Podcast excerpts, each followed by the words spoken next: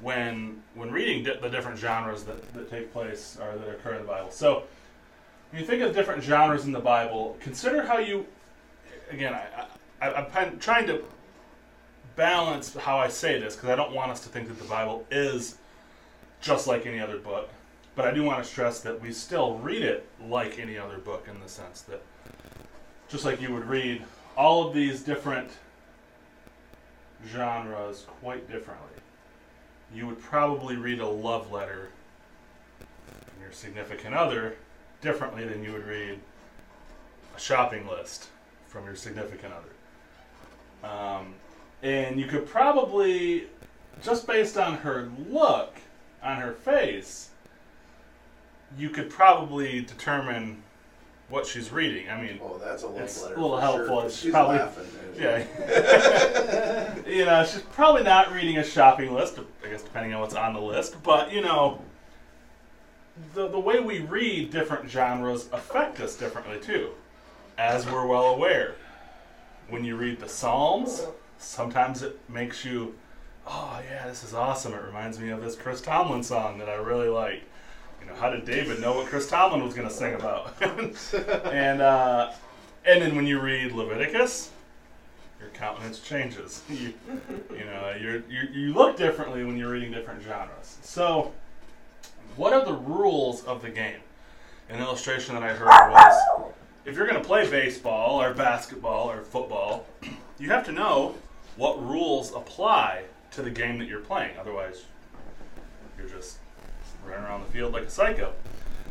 Um, you've probably seen kids play t-ball where it's like they take off running and it's like no first base first base. you know they go running this direction or whatever you know. They don't know the rules that's what t-ball's for is to learn the rules. So there's different rules that apply to different genres in the bible and we interpret them differently based on what genre. We don't we use different interpretive methods. Maybe we don't interpret differently that's a better way to say that so narrative stories and we got the most famous narrator of all morgan freeman um, so, narratives and stories, it's 50% of the Bible, over 50% of the Bible. So, this is the, the large bulk of what you read if you just open the Bible is just story. And so, just like any story, rather than telling us how or how not to live, it shows us how or how not to live. You've probably heard that saying, and if you've heard authors talk about or heard what makes for a good story, if you're reading it, you show them, you don't tell them. And you might find that's usually why, you know, like a action-packed Die Hard type movie or a reenactment of like a Dunkirk type movie is more interesting than if you sit down and watch a documentary about it. Now, I like documentaries, but what are they doing in documentaries? They're just sitting there like boring professors telling you what happened. Their opinion. Yeah, they're giving you your opinion, their opinion, they're telling you what happened or what they believe happened, or you know. In the movie, they're showing you what happened, and it's much more exciting. So stories have that power, but the reader, you have to have the discernment to know. We talked about this a couple weeks ago. You have to be the one to have the discernment to know. Wait, this person did this. Is that a good thing or is that a bad thing? Now, in Scripture, it's often clear. It might even say God wasn't pleased with this, or Ananias and Sapphira, they lie about how much money that they gave or whatever, and they drop dead. You know, it doesn't take a genius to know God probably wasn't too pleased with what they did. But we have to have the discernment. So, um, and another example of having to have discernment, maybe a more ambiguous one, is you read the life of Solomon, and we're not there yet in our Bible reading, but you get to the life of Solomon, and it talks about how how great of a king he was. And then it says things like he amassed, you know, tens of thousands of horses. And he piled this, you know, he accumulated this much amount of gold. And he had these many wives and concubines, you know, a thousand wives and concubines and all that kind of stuff. And you read it and you're like, oh, okay, yeah, Solomon, he's raised a lot of money. He was really powerful, really strong. But when you look at that in light of what God said about when you get a king, do not allow him to be this kind of a king who amasses a large amount of horses, who taxes you and steals all your money, and takes many wives from the surrounding nations. God's saying that's a bad thing to do. And here you have Solomon, we're being told he did this, he did that, and he did that. And it's like, well, maybe that's not all such a great thing when God says don't do, don't do that, and he does it. So, things to pay attention in the narrative, though, is the plot, the, the, you know, the what and the how. What is going on?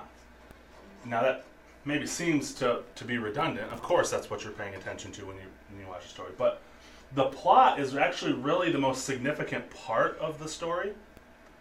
And you know, we won't delve too much into this, but in narratives and in stories, it's not that you can't get theological significance out of, you know, you think about David and Goliath.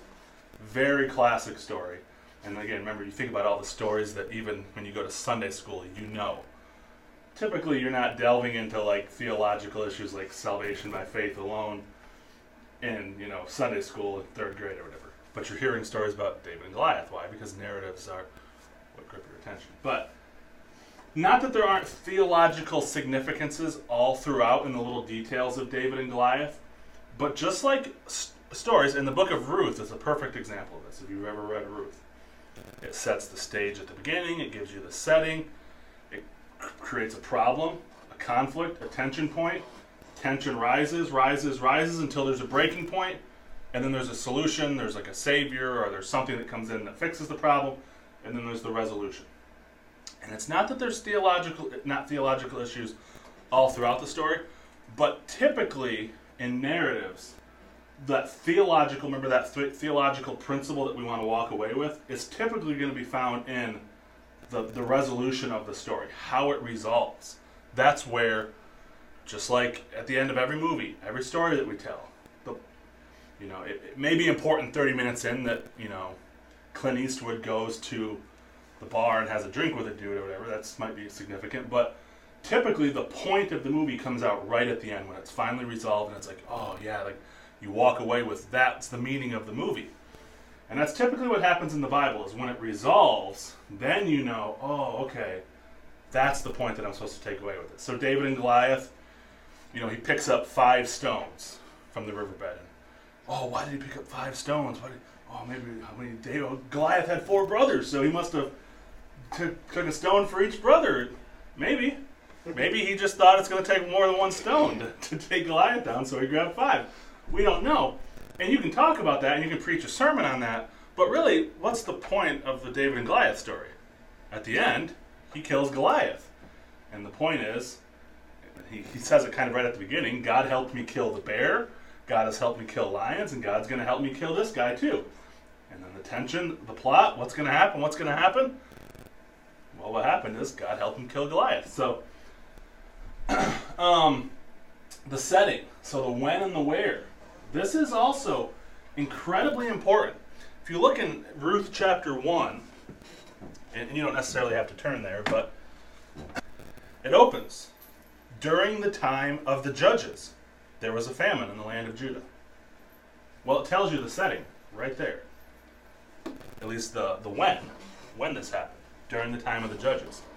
And if you know something about the time of the judges, it was a time, it says it over and over again, there was no king in Israel, and every man did what was right in his own eyes. That's what was going on in Israel at the time. It was not a very pretty time to be alive. So, in that story of Ruth, here you've got everyone doing what's right in their own eyes, no one really living for the Lord, and now you have this woman who's thrust into this very frightening situation to be in. You know, her husband's dead, she's all alone. What's going to happen to this woman? So, um, and the characters, answers are who, who's involved in the story. And then there's comparing and contrasting. And again, if, if you go to Acts chapter 4, Acts chapter 5, remember, another thing to remember in when you read the Bible is the chapter divisions in the verses did not exist in the original text. Those were added much later. So they're often not very helpful. They sometimes break up the flow of, of thought. You know, you're listening to the audiobook on, on the Bible app and it's gets to the end of a point and then it pauses. Chapter 5. and then it goes into the next one. It's like, come on, that's that's annoying. So you see a problem with this at the end of Acts chapter four and Acts chapter five, where in this story of the early church you have a Barnabas who sells his field and he sells his land and he gives it to the apostles and they distribute it to the poor and oh man people are getting saved because look at what Barnabas did and he was sacrificially gave all of his money away you know? It was really awesome and kind of tells you a little bit about Barnabas because he's going to be a main character in the book of Acts. And then it goes right into chapter 5 and what happens in the beginning of chapter 5 Ananias and Sapphira. They sell a parcel of land they lie about how much they sold it for, and they say, "Oh, we gave all of it to the apostles," and they really didn't, and so they lied about it. And and so you're supposed to see in that narrative this comparing, they're contrasting Barnabas with Ananias and Sapphira, and that helps in this to have discernment. Now, again, with Ananias and Sapphira, you know they dropped dead. what happened? What they did wasn't good. But you also can see in a narrative when they c- contrast characters like that. It's like, well, you want to be a Barnabas not an Ananias and Sapphira. So that's helpful. Um, but there's often nuance in characters and there's ambiguity. You just don't know. Is this person really a, a good player? Are they? Is this somebody should I, that I should emulate? And, and that takes you know some discernment to know. But we often talk. We already talked about this. Often the point comes in the resolution of the story. That's that's the point that God wants us to walk away with. So. Um, some advantages of using narrative. We can see why God devoted half of the Bible to this. It's interesting and engaging. Again, what do we tell kids in Sunday school? We don't sit down and and, and, and to our shame, you know, I think that's why a lot of young people walk away not really knowing things about Scripture, you know, theological principles. Now, I'm not advocating that we sit down and exposit the book of Romans to a two year old. We're probably not going to understand some of those deep theological concepts. But narrative is really engaging. And if you've ever had a pastor, I'm, I'm not this way. I'm much more of a here's the facts, do it, do with it whatever you want. But if you have, I'm, I'm thinking of our old regional director with InFaith, he preached a sermon at our church one time on the parable of the lost son or the forgiving father or the prodigal son and he told it in such a way that you're like, oh my, this is so engrossing because he like told it from the from the point of view of the prodigal son, and and it's just you just realize, wow, like you're just sucked into the story. So if you've got somebody who's a good storyteller, it's very interesting and engaging. So it pulls us in. This um, we talked about last week, you know, kind of the King James and different translations of the Bible. I think I was telling Don one of the benefits that the King James has that other translations don't have is it uses the ye's and the and the you's and stuff, which we kind of don't like. But that's the only English version we have of if I'm talking to you, we have no way in English to know if I'm talking to you or you as a group. Ye is that plural version, and Greek has that too. So when they translate it ye, it's meaning like ye. So the closest we have is y'all. But the King James, to its credit, has that, whereas other ones don't have it. King James also has this. Now, some of the other ones have it too. You're reading along in, in, in the Bible, and, and then it'll say, "Lo and behold, this happened," and it's a it's a narrative hook kind of that it's supposed to pull you in and say, "You, as the reader, look, look through the eyes of the person here. Lo and behold, look at what's happening." So it's kind of supposed to bring you in and give you a first person look at what's happening. And really, it's it's the realness that you can relate to in the story. When we talk about being real and being transparent, the characters in the Bible didn't have much say in the matter. They were who they were, and their life got put on display for all of us to read about for, forever. But when you read about Abraham lying to Pharaoh and, and Abimelech, I think if I'm remembering the characters correctly, about who Sarah is. Oh, she's my she's my sister. She's not really my wife because he doesn't want to get killed or whatever and have his wife stolen from him, so he's just going to lie and say, oh, she's just my sister. We think, man, Abraham, what a loser move. But we kind of think, well, I'm not a whole lot different than Abraham. I, I'm just like that. I make mistakes all the time. So that's what we can relate to in stories is how real people are.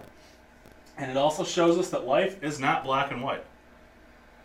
Again, a classic example of this, we're about to get into it in our reading, is Rahab in Jericho when they cross over. It's the question that people always talk about. She lied. The spies came to her home, and she lied when people said, Hey, where are those spies that came to your house? And there's no spies came here. And meanwhile, she's got them hid in her house, or on her roof, I think, or whatever. she's hiding them. And she lied about it. Now, again, we kind of thinking, you know, you're hiding Jews in Nazi Germany. Can you lie to a Nazi to protect, you know? It's it, those are ethical questions that it doesn't really. Now, when we get to the New Testament, it calls her righteous and specifically talks about she hid the spies. Um, but in narratives, it's not black and white. Is that okay to lie? God's very harsh on lying, but she's lying for a greater cause, you know. So it's like, and that's what we can relate to. We know things are not always black and white, but they're also easy to remember and, and, and to retell. And in a culture where they didn't write a lot of stuff down, they were very oral culture. You had to have stories that were very engaging and gripped people. And God Himself, most importantly, can become a part of His own story. He can be a character um, in His story. Some disadvantages we've, we've sort of already talked about. If you're just reading it casually, you can miss the point really easily. You'll just gloss right over details that we're supposed to be picking up. Because unlike an epistle where it's saying, you need to do this, this is just a story we're being told. Very unclear. Um, again, you can easily get wrapped up in the story and miss the point. So, uh, you know, the story is so engaging, Noah's Ark and all that kind of stuff. Oh, this is really crazy. And just, wait a second, we just missed the point that God killed everything and everybody on the planet. That's pretty significant. But we're just wrapped up because we're like, oh man, how did Noah get those animals on the ark? it's like, that's not really the point of what's going on in that story. But, um, and then there's assumptions like it's only a story, there's no theology here. And we kind of fall into that when it's like, man, I got to preach a sermon on you know, something out of the book of Numbers. So whatever. It's just a story of these people walking around in the desert. Like, there ain't nothing going on here worth preaching about. Well, that's that would be a wrong assumption. Or make the opposite assumption. There's that there's only theology in this story, and then that comes becomes like you start to allegorize the story, and that means like we talked about. Um, the Bible's literal, but it uses symbolic language and allegorical language and figurative language and stuff. When you allegorize, it's like oh, Noah's Ark. It didn't really happen. It's just a it's a symbol of protection and, and God watching. You know all this kind of stuff. Um, so it's a, it's a hard balance to strike it, to find the theology and narratives, but it is there. there. God is He put it there for a reason.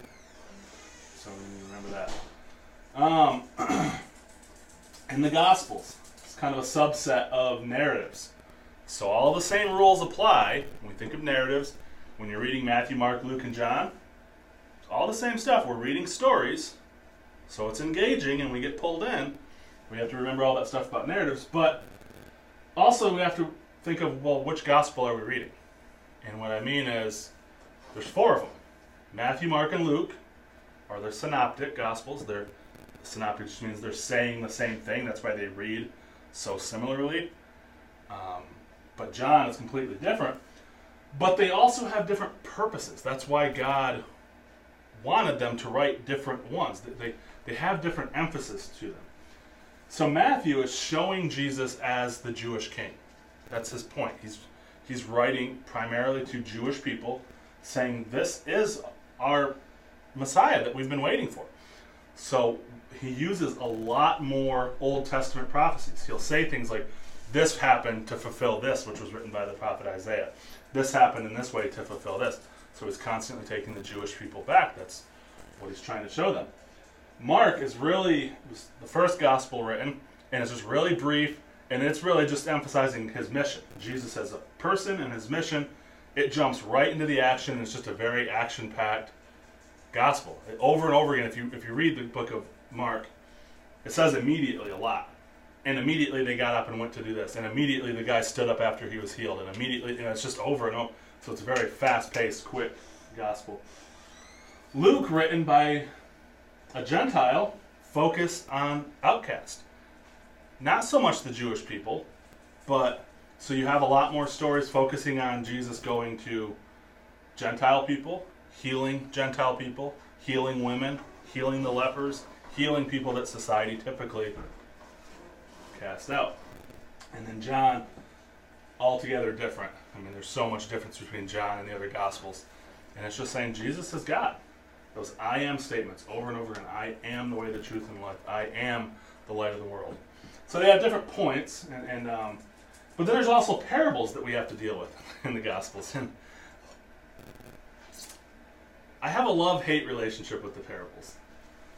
I love them because they're kind of fun to read, and some of them are quite funny. But I hate them because Jesus says you have to have ears to hear to understand what these parables mean. And often I think, well, I don't understand what this parable means. What does that say about me? So, so in parables, this means that. There, it, it, there's, it's just they're just stories, and it's one thing means another thing. And again, we won't turn there, but Mark, Matthew 13 rather, the parable of the sowers. That's the most classic one where Jesus tells a guy went out, he sowed seed on the ground, and then a bird comes and eats the seed that's been strewn on the path, and then there's some that crop up a little bit and it dies out, and then there's this, that, and then there's thorns that choke them out, but then there's some that grows good. And then his disciples ask, Can you explain that parable to us? And Jesus says, well, If you don't understand this parable, how are you going to understand all of them? But let's break it down for you. The seed is the word of God, the word of the kingdom. The birds are Satan and his angels. The path is, you know, the, the people hear it are these kinds of people and the ones that fall and shout. And he breaks it down every point. So they all have a point, but the thing that with parables is they typically only have one or two points. Just like a narrative story, there's not a lot that we're supposed to walk away with. Parables, they have typically one point. When you read it, you're supposed to come away. Just like um, if I was to t- talk about the parable of the boy who cried wolf. It's a classic parable in our culture. What's the point of the boy who cried wolf? Like, are, are we supposed to like look at it and say, well, the boy was out in a field and, and, and, he, and he said, oh, there's a wolf out here. So the field probably represents this. And, oh, and then he was in the town and he said, oh, there, he cried wolf. And, oh, the town is probably this. No, that stuff probably doesn't matter. The point is, stop crying wolf when there's not really a wolf, because then when a wolf shows up, no one's going to believe you. So um, that's typically true of parables. There's one point that we're really supposed to walk away with. And then there's metaphors in the gospel, like salt and light, the bread of life, are to be shrewd as serpents and innocent as doves. So it's like, what does that mean? But how is it serpent shrewd. I thought serpents were bad in the Bible. What am I supposed to learn from being shrewd like a serpent? What does he mean when he calls us salt and life? What, what imagery is he trying to evoke there? Um, and then also remembering what covenant it falls under. So it's very easy because in our Bible it says Malachi, New Testament, Matthew. So it's very easy to think when I read the book of Matthew, oh, this is that's this is the same covenant that we're under. So when we talk about the differences between their culture and our culture, we tend to think, oh, I can just read this and apply it directly to my life. Well, Galatians 4 says, at the right time, God sent his son, born of a virgin, born under the law. So Jesus lived under the law. That was the culture in which he taught, was the law. And that's really helpful, for instance, when you get to like the Sermon on the Mount and Jesus is over and over again saying, You've heard it taught, don't commit murder. But I tell you that if you've hated your brother, you've already committed murder in your heart. You've heard it said, Do not commit adultery. But I tell you, if this, you've heard it said this, but I tell you this. I, and what he's doing is he's speaking to a people under the law who their mentality was the law of God, that's not that hard, I can keep that. And he's saying, No, you can't because this is really what the law is. And, is, and so he's really redefining that under this old covenant. While Faith in Focus is a ministry of InFaith, the views and opinions expressed in this podcast don't necessarily reflect the views and opinions of InFaith as a mission. If you like what you heard on this episode, why don't you become a monthly supporter of the ministry? It really helps me out $10 a month or whatever the Lord lays on your heart. So if you're interested in becoming a partner, uh, you can text the word discipleship to 41444 or head over to infaith.org backslash Dennis dash Sutherby. And if you have any questions or topics that you would like me to address on a future episode of Faith in Focus, why don't you shoot me an email? You can email me at Dennis Sutherby at infaith.org. Just put in the subject line question for Faith in Focus or something like that. Uh, so I can see it, know that it's from you, and know that it's an issue that you would like me to address.